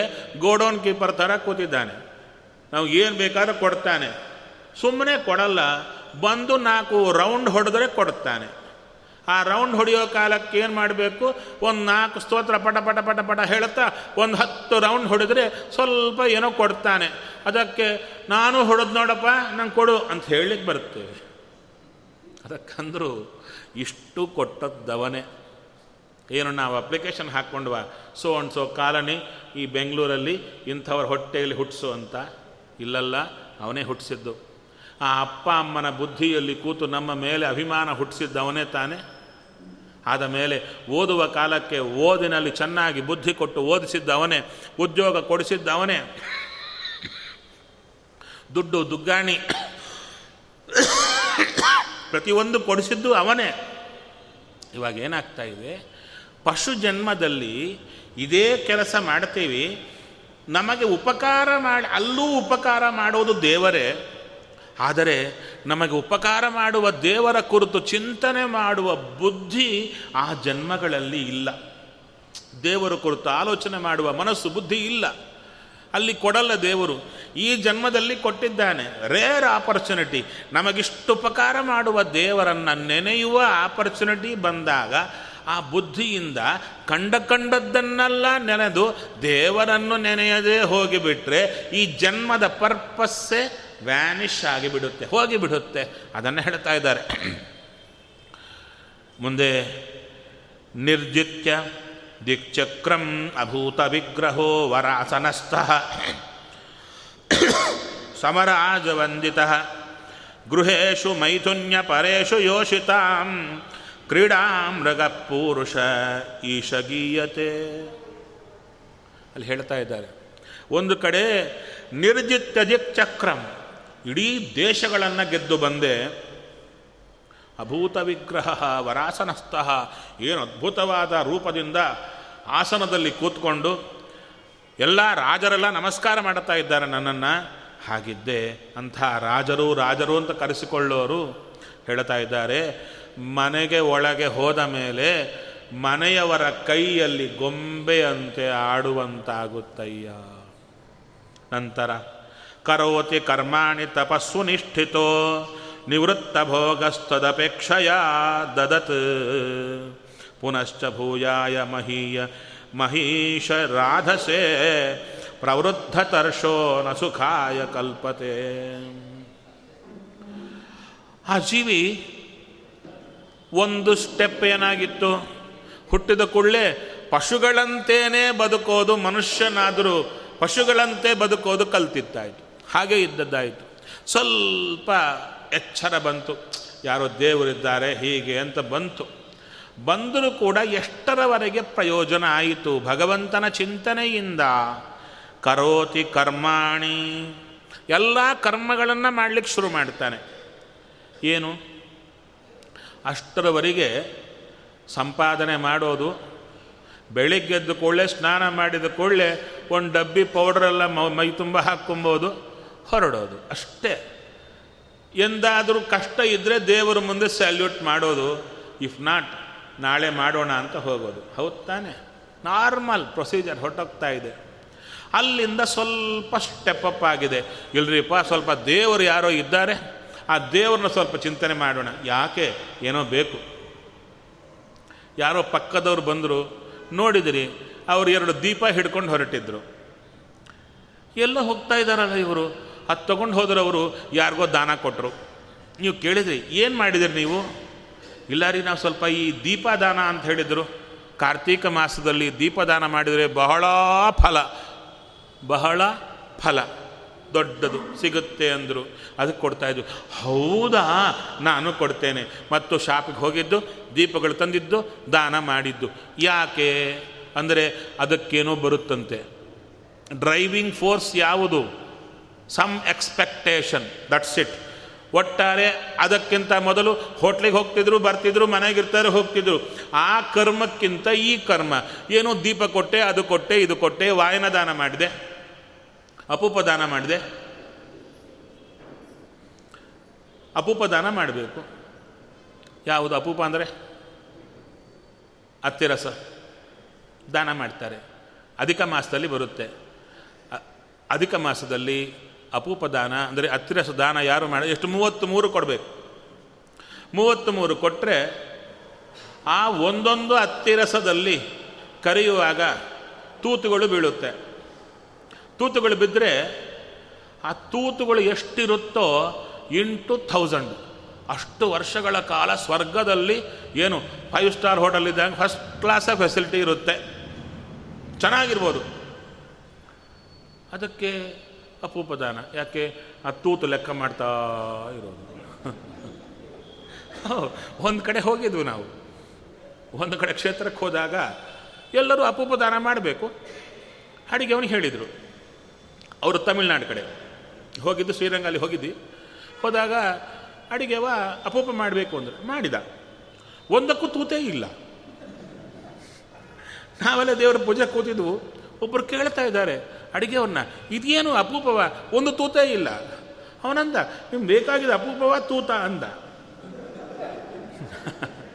ಅವ್ರಿಗಂದ್ರು ಅಲ್ಲಿ ಇಂಪಾರ್ಟೆನ್ಸ್ ತೂತಿಗೇನಯ್ಯ, ಅಪೂಪಕ್ಕಲ್ಲ. ಎಷ್ಟು ತೂತಿದ್ರೆ ಅಷ್ಟು ವರ್ಷಗಳ ಕಾಲ ನಾವು ಇರ್ತೇವೆ, 1000 ವರ್ಷಗಳ ಕಾಲ. ಆ ತೂತು ಇಂಪಾರ್ಟೆಂಟು, ತೂತೇ ಬರಲಿಲ್ಲ. ಅವಾಗ ಅಂದ ಆತ, ನಾವು ತಮಿಳ್ನಾಡಲ್ಲಿ ಅಪೂಪಕ್ಕೆ ತೂತೇ ಬೀಳಲ್ಲ ಅಂದ. ನಮಗೆ ಅರ್ಥ ಆಗಲಿಲ್ಲ, ನಾವು ನೋಡ್ತಿದ್ವಿ ಏನಿದು ಅಂತೇಳಿ. ಅಷ್ಟರೊಳಗೆ ಇನ್ನೊಬ್ಬರು ಬಂದರು, ಅಲ್ಲಿ ವ್ಯವಸ್ಥೆ ಮಾಡೋರು. ಆ ಅಡುಗೆ ಅವನಿಗೆ ಹೇಳಿದರು, ಅದು ಅಪೂಪ ಅಲ್ಲ ಅವರು ಕೇಳಿದ್ದು, ಇನ್ನೇನು ಅಂದರೆ ಅವರು ಗಾರಿಗೆ ಅಂತಾರಂತೆ ತಮಿಳ್ನಾಡಲ್ಲಿ. ಇನ್ನು ಇಲ್ಲಿ ಅತ್ತಿರಸನ್ನ ಅಲ್ಲಿ ಗಾರಿಗೆ ಅಂತಾರೆ. ಆ ಗಾರಿಗೆ ಬೇಕಾ, 100 ತೂತು ಬೀಳುತ್ತೆ ಅಂತ ಕೂಡಲೇ ಗಾರಿಗೆ ಮಾಡಿಕೊಟ್ಟ. ತುಂಬ ತೂತಿತ್ತು, ಕೊಡೋ ಕಾಲಕ್ಕೆ ಆನಂದವೋ ಆನಂದ. ಯಾಕೆ ಆ ತೂತನ್ನು ನೋಡಿ ಆನಂದ ಪಟ್ಟಿದ್ದ. ಯಾಕೆ ಡ್ರೈವಿಂಗ್ ಫೋರ್ಸ್ ಎಷ್ಟು, ಒಂದೊಂದು ತೂತಿಗೆ 1000. ಆ ಕ್ಯಾಲ್ಕುಲೇಷನ್ ಇರುತ್ತಲ್ಲ, ಈ ಕ್ಯಾಲ್ಕುಲೇಟಿವ್ ಮೈಂಡಿಂಗ್ ಏನು, ಒಂದು ಪ್ರಾಫಿಟ್ ಇಟ್ಟುಕೊಂಡು ಕರ್ಮಗಳು. ಅದು ಹೇಳ್ತಾರೆ ಕರೋತಿ ಕರ್ಮಾಣಿ, ಎಲ್ಲ ಕರ್ಮ ಮಾಡಿದ್ದು. ಇನ್ನು ತಪಃ ಸುನಿಷ್ಠಿತ, ಒಳ್ಳೆ ತಪಸ್ಸನ್ನು ಮಾಡ್ತಾರೆ. ಹಾಂ, ನೀವು ದೇವಸ್ಥಾನಕ್ಕೆ ಬರ್ತೀರಲ್ಲ, ಒಂದು ವೇಳೆ ಬೀಗ ಹಾಕಿದರೆ ಒಳಗೆ ಬರ್ತೀರಾ? ಇಲ್ಲಲ್ಲ, ಸರಿ ಬೀಗ ಹಾಕಿದೆ ಹೊರಟೋಗ್ತೀರಾ. ಇನ್ನು ಕೆಲವರಿರ್ತಾರೆ ಉದ್ಯೋಗಕ್ಕಾಗಿ ಪ್ರಯತ್ನ ಅಂತಿರುತ್ತೆ, ಅವರು ಹೇಳುತ್ತಾರೆ ರಾಯರ ಸುತ್ತು ನಿತ್ಯ ಪ್ರದಕ್ಷಿಣೆ ಮಾಡಿ ಉದ್ಯೋಗ ಬರುತ್ತೆ ಅಂತ ಹೇಳಿರ್ತಾರೆ. ಅವರು ದೀಕ್ಷಾ ತುಂಬ ಆಗಿಬಿಟ್ಟಿರ್ತೀವಿ, ಉದ್ಯೋಗ ಬರೋವರೆಗೂ ಮಾಡಬೇಕಲ್ವ. ಆ ಮಾಡೋ ಕಾಲಕ್ಕೆ ಅವ್ರು ಬರೋ ಹೊತ್ತಿಗೆ ಬೀಗ ಹಾಕಿತ್ತು. ಅವ್ರೇನು ಮಾಡ್ತಾರೆ, ಇಡೀ ರೋಡ್ಗೆ ಪ್ರದಕ್ಷಿಣೆ. ನಾನು ನೋಡಿದೆ ಒಬ್ಬರನ್ನ, ಯಾಕೆ ಅಲ್ಲಿ ಗುಡಿ ಬೀಗ ಹಾಕಿತ್ತು, ಅದಕ್ಕೆ ಇಡೀ ರೋಡ್ ಫುಲ್ ರೋಡ್ಡು ಕಾಂಪೌಂಡೆಲ್ಲ ಹಾಕ್ಕೊಂಡು ಪ್ರದಕ್ಷಿಣೆ ಮಾಡ್ತಾಯಿದ್ರು. ಅವ್ರ ಭಕ್ತಿಗೆ ಮೆಚ್ಚಬೇಕು. ಸರಿ ಆಯಿತು, ಉದ್ಯೋಗ ಬಂದ ಮೇಲೆ ಮತ್ತು ಕೇಳಿದೆ, ಈಗೂ ಮಾಡ್ತಾಯಿದ್ದೀರಾ? ಇಲ್ಲ ಸರ್, 6 ತಿಂಗಳಾಯಿತು ರಾಯರ ದರ್ಶನಕ್ಕೆ ಹೋಗಲಿಲ್ಲ. ಯಾಕೆ? ಅಲ್ಲ, ಉದ್ಯೋಗ ಬಂದಾಯ್ತಲ್ಲ, ಅದಕ್ಕೆ ಟೈಮ್ ಇದ್ದಾಗ ಹೋಗ್ತಾ ಇದ್ದೇನೆ. ಅಂದರೆ ಪರ್ಪಸ್ ಸರ್ವ್ ಆಗೋವರೆಗೂ ತಪಸ್ಸು. ಏನು ನಾನಾ ಪೂಜಾ ಅದು ಇದು ಎಲ್ಲ ಕೇವಲ ನಮ್ಮ ಪರ್ಪಸ್ ಸರ್ವ್ ಆಗಲಿಕ್ಕೆ ಮಾಡೋದು. ಹೀಗೆ ಒಂದು ಸಲ ಇಡೀ ಜೀವನದಲ್ಲಿ ಇದು ಯಾವುದೂ ಇಲ್ಲದೆ ಕಳೆದೆ, ಇನ್ನೊಂದು ಸಲ ಇವೆಲ್ಲ ಬಂದರೂ ಏನೋ ಬೇಕು ಅಂತ ಕಳೆದೆ. ಹಾಗಾದರೆ ಇವೆಲ್ಲ ಮಾಡೋ ಕಾಲಕ್ಕೆ ಇಷ್ಟು ಉಪಕಾರ, ಶರೀರ ಕೊಟ್ಟು ನನ್ನಿಂದ ನನಗೆಲ್ಲ ಕೊಟ್ಟು ಬದುಕುವಂತೆ ಮಾಡಿದ ನಿನಗೆ ಥ್ಯಾಂಕ್ಸ್ ಹೇಳಬೇಕು ಅಂತಿಲ್ಲ. ಯಾವುದೋ ಬ್ಯಾಂಕ್ ಹೋಗಿರ್ತೀವಿ, ಪೆನ್ನು ತೊಗೊಂಡು ಹೋಗಿರಲ್ಲ. ಯಾಕೆ ತೊಗೊಂಡು ಹೋದರೆ ಇನ್ನೊಬ್ಬರು ತೊಗೊಂಡು ಹೋಗ್ತಾರೆ ಅಂತೇಳಿ. ಆದರೆ ಸೈನ್ ನಾವು ಮಾಡಬೇಕಲ್ಲ, ಇನ್ನೊಬ್ಬರು ಕೇಳ್ತೀವಿ. ಮತ್ತು ಆ ಕೇಳಿದಾಗ ಅವರು ಕ್ಯಾಪ್ ಕೈಯಲ್ಲಿ ಹಿಡ್ಕೊಂಡು ಪೆನ್ನು ಮಾತ್ರ ಕೊಡ್ತಾರೆ. ಆವಾಗ ಸಿಗ್ನೇಚರ್ ಮಾಡಿ ಅವರಿಗೆ ಕಂಪಲ್ಸರಿ ರಿಟರ್ನ್ ಕೊಡುವಾಗ ಮುಖ ಅಗಲ ಮಾಡಿಕೊಂಡು ಥ್ಯಾಂಕ್ಸ್ ಅಂತ ಹೇಳಲ್ವೇ? ಅಷ್ಟು ಬೇಡವೇ ದೇವರತ್ರೆ? ಈ ಶರೀರ ಕೊಟ್ಟ, ಇಷ್ಟು ಬದುಕು ಕೊಟ್ಟಿದ್ದಾನೆ, ಅವನ ಮುಂದೆ ಇದು ಕೊಡು ಅದು ಕೊಡು ಅಂತ ಲಿಸ್ಟು ಹೇಳಲಿಕ್ಕೆ ಮೊದಲು ಈ ಮಾಮೂಲಾಗಿ ಯಾರು MLA ಇವರು ಇರ್ತಾರಲ್ಲ, ಅವರತ್ರ ಹೋಗಿ ಕೆಲಸ ಮಾಡಿಸ್ಕೋಬೇಕಾದರೂ ಕೂಡ ಫಸ್ಟು ಇದು ಬೇಕು ಅಂತ ಯಾರೂ ಕೇಳಲ್ಲ. ಏನು ಹೇಳ್ತಾರೆ, ನೀವಿಷ್ಟು ಉಪಕಾರ ಮಾಡಿದ್ದೀರಿ, ಇಷ್ಟು ದೊಡ್ಡವರು, ನಮಗೆಲ್ಲ ಉಪಕಾರ ಮಾಡಿದ್ದೀರಿ ಅಂತ ಹೇಳಿದರೆ ಅದೊಂದು ಪ್ರೊಸೀಜರ್.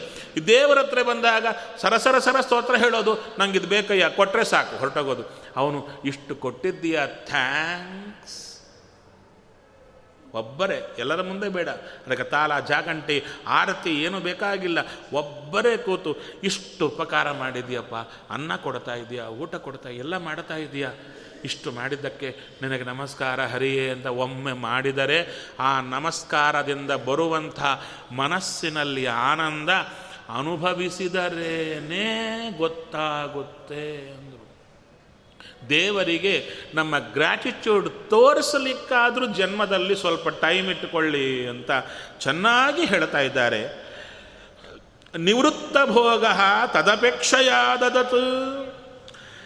ಈ ತಪಸ್ಸು ಮಾಡ್ತಾರೆ ಅಂದರೆ ಚೆನ್ನಾಗಿ ಮಾಡ್ತಾರೆ, ಅದರಲ್ಲಿ ಎಲ್ಲ ಬಿಟ್ಬಿಡ್ತಾರೆ. ಏನು ಈ ಚಾತುರ್ಮಾಸ್ಯ ಕಾಲ ಬರುತ್ತೆ, ಇದು ಚಾತುರ್ಮಾಸ್ಯ ಅಂತ ಕರೀತಾರೆ, 4 ತಿಂಗಳ ಕಾಲ.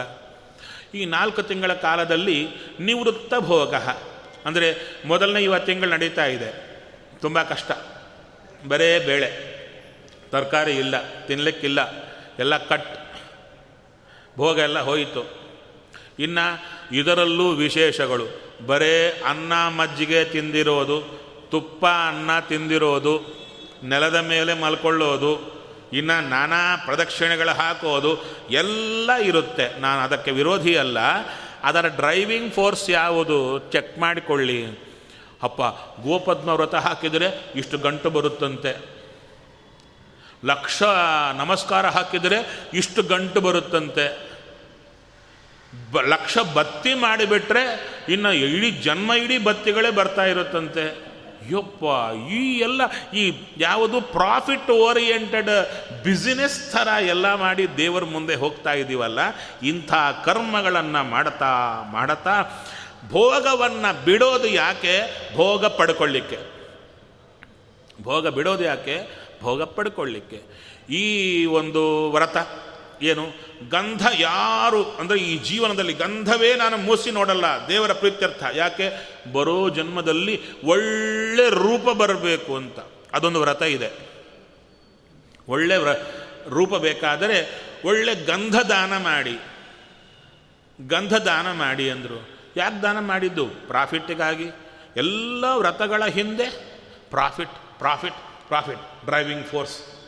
ಏನೇ ಒಂದು ಸತ್ಯನಾರಾಯಣ ಪೂಜೆ ಮಾಡಿದರೆ ಸಂಕಲ್ಪ ಧನ ಕನಕ ವಸ್ತು ವಾಹನಾದಿ ಸಕಲ ಸಂಪದ ಅಭಿವೃದ್ಧರ್ಥಂ. ಅಷ್ಟೇ ಅಲ್ವಾ? ಇನ್ನು ಅದು ಸಾಕಾಗಲ್ಲ. ಆಚಾರ ಕಡೆ ನೋಡ್ತಾ ಇರ್ತಾರೆ, ಈ ಆಚಾರ ಸ್ವಲ್ಪ ಸಂಕಲ್ಪ ಸರಿಗೆ ಬರಲಿಲ್ಲ ಅಂದ್ಕಾಣತ್ತೆ ಅಂತ. ಯಾಕೆ? ಇಷ್ಟುದ್ದಕ್ಕಿರ್ಬೇಕು. ಇನ್ನು ಅದು ಏನೇದು ವಾಂಚಿತಾರ್ಥ ಸಿದ್ಧರ್ಥಂ ಮನೋಭಿಟ್ಟಸಿದ್ಧರ್ಥಂ ಅಂತ ಇಷ್ಟು ಹೇಳಿ, ಮತ್ತು ಒಳಗೊಳಗಿನ್ನೇನು ಮನೋಭಿಟ್ಟಗಳಿಗೂ ಅವು ಹೊರಗೆ ಹೇಳಲ್ಲ, ಅವೆಲ್ಲ ಸಿದ್ಧಾರ್ಥಂ ಅಂತ ಲಿಷ್ಟು ದೊಡ್ಡದು ಹೇಳ್ತಾ ಇರ್ತಾರೆ. ಇಷ್ಟಾದ ಮೇಲೆ ಎದುರಿಗೆ ದೇವರು ಕೂತೇ ಇರ್ತಾರೆ. ನಮ್ಮ ಮುಖ ನೋಡಲ್ವೇ ದೇವರು? ನಾವು ಯಾರ್ಯಾರು ಇದ್ದೀವಿ ಗೊತ್ತಾಗಲ್ವೇ? ಅದರಲ್ಲೂ ಯಾರೋ ಯಜಮಾನ ಇರ್ತಾನೆ, ಆತ ಹೆಂಡತಿ ದೊಡ್ಡ ಸಂಸಾರ, ಎಲ್ಲರೂ ಕೂತರು. ಕೂತಾಗ ಸಂಕಲ್ಪ ಹೇಗೆ? ಎಲ್ಲ ಎಷ್ಟಿದ್ದಾರೆ ಸಂಸಾರ ಎಲ್ಲ ಸೇರಿ? ಒಂದು 70 ಜನ, ಒಂದು 100 ಇಟ್ಟುಕೊಳ್ಳ್ರಿ. ದೊಡ್ಡ ದೊಡ್ಡ ಸಂಸಾರ ಕೊಡ್ತಾರೆ, ಸಂಕಲ್ಪಕ್ಕೆ ಕೊಡುತ್ತಾರೆ. ಸಂಕಲ್ಪಕ್ಕೆ ಕೂತಾಗ ಯಜಮಾನಸ್ಯ ಯಾರು ಯಜಮಾನದ್ದು ಹೇಳ್ತಾರೆ. ಆದಮೇಲೆ ಹೆಂಡತಿ ಹೇಳಿ ಸಕುಟುಂಬಸ್ಯ ಅಂತ ಹೇಳಿಬಿಟ್ರೆ ದುಃಖವೇ ದುಃಖ. ಅಯ್ಯೋ, ನಮ್ಮ ಹೆಸರೇ ಹೇಳಿಲ್ಲ. ಮತ್ತೇನು ಆಚಾರ ಕಡೆ ನೋಡ್ತಾ ಇರ್ತಾರೆ, ಆಚಾರ ಅರ್ಥ ಆಗಲ್ಲ ಯಾಕೆ ಎಲ್ಲಿ ನೋಡ್ತಾ ಇದ್ದಾರೆ ಅಂತ. ಆವಾಗ ಅರ್ಥ ಆಗುತ್ತೆ, ಒಬ್ಬೊಬ್ಬರ ಹೆಸರು ಹೇಳಬೇಕು. ಧರ್ಮಪತ್ನಿ, ಅವರ ಮಕ್ಕಳು, ಅವರ ಮೊಮ್ಮಕ್ಕಳು, ಅವರ ಮಕ್ಕಳು, ಅವರ ಹೆಂಡತಿ, ಇಲ್ಲ ಒಟ್ಟಾರೆ ಪೂಜಾ ಟೈಮು 1 ಅವರ್ 1.5 ಅವರ್, ಆದರೆ ಸಂಕಲ್ಪಕ್ಕೆ 2 ಅವರ್ಸ್ ಆಗುತ್ತೆ. ಯಾಕೆ? ಎದುರಿಗಿದ್ದ ದೇವರಿಗೆ ನಾವು ಯಾರೋ, ನಮ್ಮ ಹಣೆ ವಾರ ಏನೋ, ನಾವು ಬಂದೀವಿ ಪೂಜೆ ಮಾಡ್ತೀವಿ, ಗೊತ್ತಾಗಲ್ವಾ ನಮ್ಮ ಗೋತ್ರ ಎಲ್ಲ ಹೇಳ್ಕೊಂಡ್ರೇ ಗೊತ್ತಾಗುತ್ತಾ? ಹೌದು ತಾನೆ? ಈ ಜಾಡ್ಯಗಳು ತುಂಬ ಕೂತಿವೆ, ದೊಡ್ಡ ದೆವ್ವ ಕೂತಿದೆ, ಒಳಗೆ ದೇವರಿರ್ತಾನೆ, ಅವನಿಗೆ ನಾವು ಏನು ಗೊತ್ತಾಗಲ್ವೇ? ಒಟ್ಟಾರೆ ಇಷ್ಟು ಪೂಜೆ ಮಾಡಿ ಅವನಂದ, ಅಯ್ಯ ಇಷ್ಟು ಉಪಕಾರ ಮಾಡಿದೀಯ, ನಿನ್ನ ಮೇಲೆ ಸ್ವಲ್ಪ ಪ್ರೀತಿ ಹುಟ್ಟುವಂತೆ ಮಾಡಯ್ಯ, ಬರೀ ಮೆಕ್ಯಾನಿಕಲ್ ಮ್ಯಾನ್ ಆಗಿ ಹೋಗಿದ್ದೇನೆ, ಸ್ವಲ್ಪ ಪ್ರೀತಿ ಬರುವಂತೆ ಮಾಡು. ದೇವರಲ್ಲಿ ಕೇಳಿಕೊಂಡ್ವಾ? ಇಲ್ಲ. ಈ ಜೀವನದಲ್ಲಿ ಯಾರೋ ಒಬ್ಬರು ಚೂರು ಸಹಾಯ ಮಾಡಿದರೆ ಅವರ ಹಿಂದೆ ಬಿದ್ದು ಪೆನ್ ಫ್ರೆಂಡು, ಆ ಫ್ರೆಂಡು, ಈ ಫ್ರೆಂಡು ಅಂತ ಫೋಟೋಗಳು ತಗೊಂಡು ಮೆಸೇಜ್ಗಳು ಕಳಿಸಿ, ನೀವಂದರೆ ಬಹಳ ಇಷ್ಟ ಅಂತ ಇದು ಮಾಡಿ ಎಲ್ಲ ಮಾಡ್ತಿರ್ತಾರಲ್ವ. ಮತ್ತು ಈ ಫ್ರೆಂಡ್ ಎಲ್ಲಿ ಸಿಗಬೇಕು? ಇಡೀ ಜೀವನ ನಮಗಾಗಿ ಒದ್ದಾಡುವ ಚೇತನ, ಅದನ್ನೇ ಹೇಳ್ತಾ ಇದ್ದಾರೆ. ಅಯ್ಯ ನಿನ್ನ ಮರೆತೆ. ಇನ್ನು ಮುಂದೆ ಹೇಳ್ತಾ ಇದ್ದಾರೆ, ಪುನಶ್ಚ ಭೂಯಾಯ ಮಹಿ ಮಹೀಶ ರಾಧಸೆ ಪ್ರವೃದ್ಧತರ್ಷೋ ನ ಸುಖಾಯ ಕಲ್ಪತೆ. ಆ ವ್ರತಗಳನ್ನು ಮಾಡೋದು, ತಪಸ್ಸನ್ನು ಮಾಡೋದು, ಇನ್ನೂ ಭೋಗ ಪಡೆಯೋದು. ದೇವರಂತಾರೆ, ಮಾಡಿದ್ಯಲ್ಲಪ್ಪ ಏನು ಬೇಕು ನಿನಗೆ, ಇಷ್ಟು ಬೇಕಾ, ಕೊಟ್ಟೆ ತಗೋ. ಕೊಟ್ಟ ಮೇಲೆ ಸುಖ ಪಡೆದದು, ಇನ್ನೂ ತೃಪ್ತಿ ಇಲ್ಲ, ತೃಪ್ತಿ ಇಲ್ಲ, ಇನ್ನಷ್ಟು ಇನ್ನಷ್ಟು ಇನ್ನಷ್ಟು. ಒಟ್ಟಾರೆ ಏನಾಗುತ್ತೆ? ಬಂದ ಸುಖ ಸ್ವಲ್ಪ, ಅದು ಸಾಕಾಗಿಲ್ಲ. ಅದೇನಾಗುತ್ತೆ? ಅತೃಪ್ತಿ, ತೃಪ್ತಿ ಇಲ್ಲದೆ ಹೋಗುತ್ತೆ, ದುಃಖದಲ್ಲೇ ಪರಿಣಾಮ ಆಗುತ್ತೆ. ಅದಕ್ಕೆ ಹೇಳ್ತಾ ಇದ್ದಾರೆ, ಇಂಥ ಒಂದು ಜೀವರಾಶಿಗಳಿಗೆ ನಮ್ಮೆಲ್ಲರಿಗೂ ಕೂಡ ಯಾವಾಗ ಈ ಜನ್ಮದಲ್ಲಿ ಒಳ್ಳೆ ಮಾರ್ಗ ಸಿಗುತ್ತೆ ಅಂದರೆ ಹೇಳ್ತಾರೆ, ಭವಾಪವರ್ಗೋ ಭ್ರಮತೋ ಯದಾ ಭವೇತ್ ಜನಸ್ತರ್ಹಚ್ಯುತ ಸತ್ಸಮಾಗಮಃ ಸತ್ಸಂಗಮೋ ಯರ್ಹಿ ತದೈವ ಸದ್ಗತೌ ಪರಾವರೇಶೇ ತ್ವಯಿ ಜಾಯತೆ ರತಿಃ ಮತಿಃ. ಈ ಸಂಸಾರದಲ್ಲಿ ಹೀಗೆ ತಿರುಗಾಡ್ತಾ ಇರುವಂಥ ಜನಕ್ಕೆ ಸತ್ಸಮಾಗಮ ಸಂತರಂತೆ. ಯಾರು ಅವರ ಲಕ್ಷಣ ಏನು ಅಂದರೆ ಈ ರೀತಿ ಭಗವಂತನನ್ನು ತಿಳ್ಕೊಂಡು ಅವನ ಜೊತೆಗೆ ಕಾಂಟ್ಯಾಕ್ಟ್ ಬೆಳೆಸಿಕೊಂಡವರು ಸಜ್ಜನರು. ಇವ ನೀವೇನು ಬರ್ತಿರಲ್ಲ ರಾಘವೇಂದ್ರ ಸ್ವಾಮಿಗಳು ಅಂತ ಬರ್ತಿರಲ್ವ, ಅವರು ಯಾರು ಅಂದರೆ ನಮ್ಮಂತೆ ಪುಸ್ತಕ ನೋಡಿ ಓದಿ ಹೇಳೋರಲ್ಲ. ನಾವು ದೇವರನ್ನು ನೋಡಲಿಲ್ಲ, ಇಲ್ಲಿ ಕೂತಿದ್ದು ಯಾಕೆ ನಮ್ಮನ್ನು ಯಾಕೆ ಇಲ್ಲಿ ಕೂಡಿಸ್ತಾರೆ ಅಂದರೆ ಕಳಕ್ಕೆ ಕೂತರೆ ನಿಮಗೆ ಕಾಣಿಸಲ್ಲ ಅಂತ ಮೇಲೆ ಕೂಡಿಸ್ತಾರೆ ಅಷ್ಟೇ. Sailing in the same boat, ನೀವು ನಾವು ಒಂದೇ ಬೋಟಲ್ಲೇ ಹೋಗ್ತಾ ಇರ್ತೀವಿ. ಮತ್ತು ನಮಗಿಂತ ಬೇರೆ ವರ್ಗ ಯಾವುದು? ಒಳಗೆ ವೃಂದಾವನದಲ್ಲಿ ಕೂತಿದ್ದಾರಲ್ಲ ರಾಘವೇಂದ್ರ ಸ್ವಾಮಿಗಳು, ವ್ಯಾಸರಾಜರು, ಅವರೆಲ್ಲ ಅವರು ಯಾಕೆ ನಮ್ಮಿಂದ ಸಪರೇಟ್ ಅಂದರೆ ಅವರು ದೇವರ ಜೊತೆಗೆ ಕಾಂಟ್ಯಾಕ್ಟ್ ಬೆಳೆಸ್ಕೊಂಡಿದ್ದಾರೆ. ಒಳಗೆ ಇರುವ ದೇವರನ್ನು ಚಿಂತನೆ ಮಾಡಿ ಮಾಡಿ ಮಾಡಿ ಅವನ ಜೊತೆಗೆ ಕಾಂಟ್ಯಾಕ್ಟ್ ಇಟ್ಟುಕೊಂಡು ಅದರಲ್ಲೇ ಇರುವಂಥವರು. ಅಂಥವರ ಸಮಾಗಮ, ದೊಡ್ಡವರ ಸಂಪರ್ಕ ನಮಗಾಯಿತಾ? ಅವಾಗೇನಾಗುತ್ತೆ? ತದೈವ ಸದ್ಗತೌ ಪರಾವರೇಶೇ ತ್ವಯಿ ಜಾಯತೆ ಮತಿ.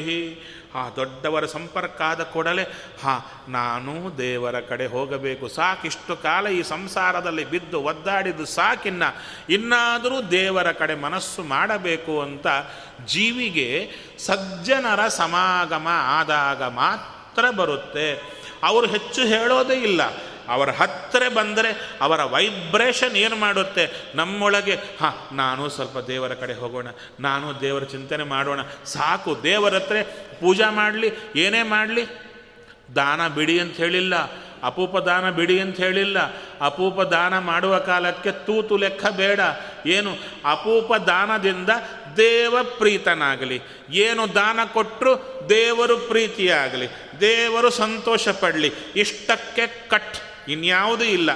ಇಷ್ಟು ಮಾಡ್ತಾ ಬಂದರೆ ಆ ಒಂದೊಂದು ಕೆಲಸ ಕೇವಲ ಭಗವಂತನ ಪ್ರೀತಿಗಾಗಿ ಮಾಡಿದ ಕೆಲಸ ನಮ್ಮನ್ನು ಸಂಸಾರದಿಂದ ಮೇಲಕ್ಕೆ ತರುತ್ತೆ, ಮನಸ್ಸಿಗೆ ಸಂತೋಷ ಕೊಡುತ್ತೆ. ಸರಿ, ಪ್ರವಚನ ಆಯ್ತಲ್ವಾ, ಇನ್ನು ಮುಗೀತು, ಹೊರಡಬೇಕು. ಒಂದು ಮಾಡ್ತೀರಾ? ಸಾಧನೆ ಸಾಧನೆ ಏನೋ ಮಾಡಬೇಕು ಅಂತಲ್ವಾ, ಇಷ್ಟು ಮಾಡಿ ನಾಳೆ ಬೆಳಗ್ಗಿನಿಂದ ಏನೇನು ಅಲ್ಲ, ಇವತ್ತಿಂದ ಶುರು ಮಾಡಿಕೊಳ್ಳಿ. ಇವಾಗ ಹೋಗ್ತೀರಾ? ಹೋದ ಮೇಲೆ ಒಂದು ಕಾರ್ಯಕ್ರಮ ಇದೆಯಾ? ಇವಾಗೇನಾದರೂ ಕಾರ್ಯಕ್ರಮ ಇದೆಯಾ ಹೋದ ಮೇಲೆ? ಇಲ್ವಾ? ಊಟ ಊಟ ಇದೆಯಲ್ಲವೇ? ಊಟ ಇದೆ, ಊಟ ಮಾಡ್ತೀರಾ? ಸಿಂಪಲ್ ಹೇಳ್ತಾ ಇದ್ದೀನಿ, ಅಪ್ಲಿಕೇಶನ್. ಊಟ ಮಾಡೋ ಕಾಲಕ್ಕೆ ನಿಮ್ಮೊಳಗೆ ದೇವರು ಇದ್ದಾರಾ ಇಲ್ವಾ? ಡೌಟ್ ಇದ್ದರೆ ಬೇಡ, ಇದ್ದಾರಲ್ವಾ? ಇದ್ದಾರೆ ಅಂತ ನೆನೆದು ಒಂದು ತುತ್ತು ತಿನ್ನುವಾಗ ಸ್ವಾಮಿ ನಿನಗೇ ಇದು, ನಿನಗೊಂದು ತುತ್ತು ನನಗೊಂದು ತುತ್ತು, ನೀ ತುತ್ತು ಕೊಟ್ಟದ್ದು ನೀನು, ಈಗ ತಿನ್ಲಿಕ್ಕೆ ಆಗುತ್ತಾ? Is it possible? ಆಗತ್ತಲ್ವಾ? ಅಯ್ಯ, ಈ ಊಟ ನಿನಗರ್ಪಿತ ಅಂದರೆ ಇದು ನಿನಗಾಗಲಿ, ನಿನ್ನಾದ್ಮೇಲೆ ನಾನು, ಇಬ್ಬರು ತಿನ್ನೋಣ. ಹೇಗೆ ಇಬ್ಬರು ಬಾಯಿ ಬಾಯಿ ಅಂತ ಕೊಡ್ತಾರಲ್ವ, ಆ ಥರ ನಮ್ಮೊಳಗೆ ಸ್ವಾಮಿ ಕೂತಿದ್ದಾನೆ, ನಿನಗೆ ಊಟ ನನಗೂ ಊಟ, ಹೌದು ತಾನೆ? ಅವಾಗೇನಾಗುತ್ತೆ? ಕೇವಲ ಇಷ್ಟು ಕಾಲ ನಾವೇ ಊಟ ಮಾಡ್ತಾ ಇದ್ದೀವಿ, ಒಳಗವನಿದ್ರೂ ಕೂಡ ನೋಡಿ, ಒಳಗವನಿದ್ರೂ ಕೂಡ ಎಂದು ತಲೆಯಲ್ಲಿ ನಿನಗೂ ಊಟ ಅಂತ ಬರಲಿಲ್ಲ. ನಮ್ಮನ್ನೇ ಯಾರಾದರೂ ಮನೆಗೆ ಕರೆದು ಅವರು ಮಾತ್ರ ಊಟ ಮಾಡ್ತಾ ಇದ್ರೆ ಹೊಟ್ಟೆ ಉರಿಯಲ್ವಾ ನಮಗೆ? ಅಲ್ವಾ? ಒಳಗೆ ದೇವರಿದ್ದಾರೆ, ಅವನು ತಿಂತಾನೋ ಬಿಡುತ್ತಾನೋ. ಒಂದು ಮಾತು, ಅಯ್ಯ ಇದು ನಿನಗಾಗಲಿ. ಸ್ನಾನ ಮಾಡ್ತೀರಾ? ಇದು ನಿನಗಾಗಲಿ. ಊಟ ಮಾಡ್ತೀರಾ? ನಿನಗೆ ಒಳ್ಳೆ ಬಟ್ಟೆ ಉಟ್ರ ನನ್ನೊಳಗೆ ನೀನಿದೆಯಾ, ಈ ವಸ್ತ್ರ ನಿನಗಾಗಲಿ. ದಿನಾಗೂ ಬಟ್ಟೆ ಉಡ್ತೀರಲ್ಲ, ಇದು ನಿನಗಾಗಲಿ. ಏನು ಹೊರಗೆ ಹೋಗ್ತೀರಾ, ತಿರುಗಾಡ್ತೀರಾ, ನಿಮ್ಮೆಲ್ಲರನ್ನ ಕರ್ಕೊಂಡು ಹೋಗಿ, ಹೆಂಡತಿ ಮಕ್ಕಳೆಲ್ಲರೂ ಕರ್ಕೊಂಡು ಹೋಗ್ರಿ, ಅವರ ಜೊತೆಗೆ ಇನ್ನೊಬ್ಬರನ್ನು ನಿಮ್ಮ ಜೊತೆಗೆ ಇದ್ದಾನೆ ಅಂತ ಫೀಲ್ ಆಗಿ, ಯಾರೋ ನಿಮ್ಮ ದೇವರು ಒಳಗಿದ್ದಾರಲ್ಲ ಅವನೇ ಕರ್ಕೊಂಡು ಹೋಗ್ತಾ ಇರೋದು. ನೀನು ಬಾರಯ್ಯ, ಒಂದು ಮಾತು ಹೇಳಿ ಅವನೇ ಕರ್ಕೊಂಡು ಹೋಗೋದು, ಬಾರಯ್ಯ ಸ್ವಾಮಿ ನೋಡೋಣ ಅಂದರೆ ಈ ಥರ ಒಳಗಿರುವ ಭಗವಂತನ ನಾವು ಫೀಲ್ ಆಗ್ತಾ, ಅಂದರೆ ಆಂಗ್ಲದಲ್ಲಿ ಹೇಳಬೇಕಾದರೆ we should feel his existence, ಅವನೊಬ್ಬನಿದ್ದಾನೆ ಎಂಬ ಎಕ್ಸಿಸ್ಟೆನ್ಸ್ ನಮಗೆ ಫೀಲ್ ಆಗಬೇಕು. ಅದಕ್ಕಿಂತ ಬದುಕಿದ್ದಕ್ಕೆ ಇನ್ನೇನು ಬೇಕಾಗಿದೆ? ಅವನ ಜೊತೆಗೆ ನಾವು ಕಾಂಟ್ಯಾಕ್ಟ್ ಹೀಗೆ ಬೆಳೆಸ್ಕೊತಾ ಹೋದರೆ ಅವನು ಸುಮ್ಮನೆ ಇರಲ್ಲ, ಅವನೂ ಮಾತಾಡ್ಲಿಕ್ಕೆ ಶುರು ಮಾಡ್ತಾನೆ. ನಮ್ಮ ಜೊತೆಗೆ ಆಡ್ಲಿಕ್ಕೆ ಶುರು ಮಾಡುತ್ತಾನೆ, ನಾನು ಇದ್ದೇನೆ ಅಂತ ತೋರ್ಲಿಕ್ಕೆ ಶುರು ಮಾಡುತ್ತಾನೆ. When there is an opportunity why we should not use, ಅಲ್ವಾ? ಒಂದ್ಸರಿ ಕಾಂಟ್ಯಾಕ್ಟ್ ಬೆಳೆಸ್ಕೊಳ್ಳೋಣ. ಇವತ್ತಂತೂ ಊಟ ಇದೆ, ಎರಡೊತ್ತು ಊಟ ಮಾಡ್ತೀರಾ? ಮೂರು ಗೊತ್ತಿಲ್ಲ, ಎರಡಂತೂ ಮಾಡ್ತೀರಲ್ವ? ಹಾಂ, ಎರಡೊತ್ತು ಮಾಡಿದಾಗ ಒಳಗೆ ದೇವರಿಗೆ, ಸ್ವಾಮಿ ಈ ಊಟ ನಿನಗೂ ಹರಿಯೇ, ಒಳಗೆ ನೀನಿದೆಯಾ, ನೀ ಹೇಗೆ ತೊಗೊಳ್ತೀಯೋ ನಂಗೆ ಗೊತ್ತಿಲ್ಲ, ನಾನಂತೂ ಮಾಡ್ತಾ ಇದ್ದೀನಿ, ನಿನಗೂ ಅರ್ಪಿತ, ನಾನು ಊಟ ಮಾಡ್ತೇನೆ, ಏನು ತಿಂದರೂ ಏನು ಮಾಡಿದರೂ ನಿನಗೂ ನನಗೂ ಮಾಡಿಕೊಂಡು ಹೋಗಿ. ಹಾಂ, ಮಾಡುತ್ತಾ ಬಂದರೆ ಮತ್ತು ಅದರಲ್ಲಿ ಕ್ಯಾಲ್ಕುಲೇಟರ್ ಬೇಡ, ಹೀಗೆ ಕೊಟ್ಟರೆ ಏನು ಬರುತ್ತೆ ಆ ಲೆಕ್ಕ ಬೇಡ. ಹಾಂ, ದೇವರಿಗೆ ಕೊಡೋಣ, ನೀ ಸಂತೋಷ ಪಡು, ನನಗೆ ಕೊಟ್ಟೀಯ, ಗ್ರ್ಯಾಟಿಟ್ಯೂಡ್, ಟೋಕನ್ ಆಫ್ ಗ್ರ್ಯಾಟಿಟ್ಯೂಡ್ ಹೇಳ್ತಾ ಇದ್ದೇನೆ. ಈ ಥರ ಮಾಡಿ ನೋಡಿ, ನಿಮ್ಮ ಮನಸ್ಸು ಹಗೂರ ಆಗದಿದ್ದರೆ ನನ್ನ ಕೇಳಿ, ಅಷ್ಟು ಹಗೂರ ಆಗ್ತಾ ಬರುತ್ತೆ, ಒಳಗೆ ದೇವರ ಬಗ್ಗೆ ಎಚ್ಚರ ಮೂಡುತ್ತಾ ಬರುತ್ತೆ. ಅಂಥ ಪ್ರಾಕ್ಟಿಕಲ್ ಅಪ್ಲಿಕೇಶನ್ ನಮ್ಮ ಭಾಗವತ ಹೇಳಿಕೊಡ್ತಾ ಇದೆ ಎಂಬಲ್ಲಿಗೆ ಶ್ರೀಕೃಷ್ಣ ಅರ್ಪಣಮಸ್ತು.